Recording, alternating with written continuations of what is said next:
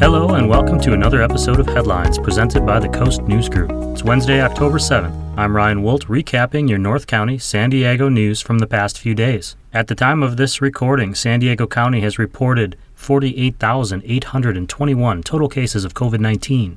There have been an additional 25 coronavirus related deaths since last week's report, increasing that total to 806. The rolling 14 day positivity rate has dropped again to 2.9%. Here in San Diego County, our COVID 19 case rate number is the priority in the tiered system. Case rate is the number of people per 100,000 persons that are infected with the coronavirus per day on average over seven days. San Diego County's case rate is at 6.5, keeping us below the threshold of 7 and avoiding the dreaded red tier for at least a few more weeks. The San Dieguito Union High School District will reestablish an expanded public reopening committee in response to protests by parents and students demanding in person learning and improved communication between the district and the families. Currently, with the exception of select groups of students, including special education and English language learners, the general student population has not been allowed back on campuses. Sandag presented a plan to the Encinitas City Council that moves forward with planning and designing the expanded coastal rail trail from Santa Fe Drive to F Street beginning in the spring of 2022. Estimates on the cost are not yet available, but the multi use pathway will be located between established train tracks and Vulcan Avenue, take an estimated 10 to 12 months to construct, and will measure wider than the current Cardiff Rail Trail at 16 feet. The City of Oceanside, along with harbor stakeholders, are exploring some new, more efficient ways of providing safety and administrative services in the harbor area and the waters. The city has organized a committee of various harbor leaders and stakeholders to look at proposals to reorganize the Harbor Patrol Unit. Currently, the Oceanside Small Craft Harbor District allocates approximately $2.6 million to the Oceanside Police Department to provide public safety services in the harbor. The original Harbor Police Department was absorbed by the OPD in 2009. Since then, harbor tenants say there has been a degradation of services, despite the Harbor District being charged more throughout the years to fund the unit. Also in Oceanside, Development has not slowed down as the construction of the El Corazon Aquatic Center and Sports Arena continue. The planning and development of the 465 acre park has been continuing for more than two decades. In 2009, the El Corazon specific plan was approved.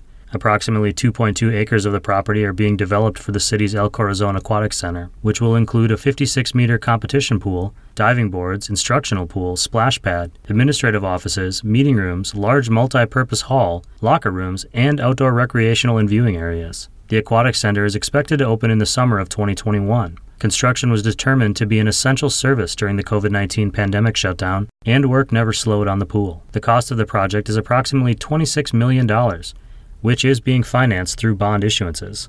Before we get to a word about our Anchor.fm podcast hosting, be sure to go check out the coastnews.com 2020 interactive voting map. Zoom in and click on where you live, or search for your address to see all candidates for every legislative race on your ballot, from the U.S. Congress down to the school board. And now, a quick word about our podcast host, Anchor.fm. Hey everyone, Kelly Kyle here, host of the North County Beat podcast. We want to let you know about our upcoming Clean Campaign Forum on Tuesday, October 13th. This is a virtual event with candidates in the Encinitas city races discussing their commitment to reducing election ugliness this season. Get more details at thecoastnews.com. And we are back. In San Marcos, the Vallecitos Water District has filed a lawsuit against the San Diego County Water Authority and is seeking $6.1 million in reimbursement regarding a dispute over a direct connection to desalinated water from the Carlsbad desalination plant. Vallecitos is alleging the SDCWA failed to deliver desalinated water for nearly 16 months and overcharged the water utility company by $6.1 million for delivering a blended mix of water. In 2015, Vallecitos built a $1.5 million dedicated pipeline designed to deliver desalinated water to the district.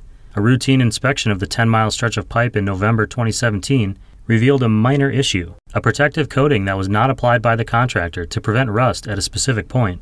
Vallecitos offered to make the repair, but the SDCWA declined and said it would repair the issue on their own. In 2018, an employee at the Poseidon Water Company, which operates the desalination plant, informed them that the pipeline had been turned off, but the district was still being charged the premium rate for desalinated water. GM of the SDC Water Authority, Sandra Kerl, said they were not required to specifically deliver desalinated water according to the contract, and the Water Authority has discretion to deliver water from any source. History lovers in Del Mar come together to save the Dunham House. The San Dieguito Heritage Museum Board voted to accept the historic home and move it to its 1.5 acre museum. They are currently working to raise $55,000 to cover the cost of moving the building more than 10 miles.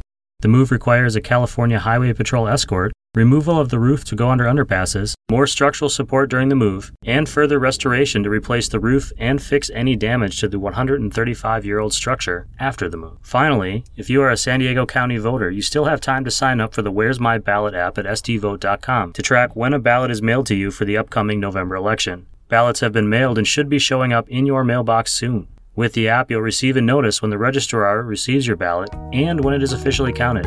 Sign up at sdvote.com. Those are the key Coast News headlines from the past week. Thanks to our great Coast News reporters Lexy Brodt, Jay Paris, Catherine Allen, Samantha Nelson, Dan Brendel, Steve Puterski, Caitlin Steinberg, and Tigist Layne, whose stories we recap every week. You can find all of these stories and more on thecoastnews.com or pick up a copy of the Coast newspaper. You can find them all over North County. The first presidential debate has occurred, and it was something.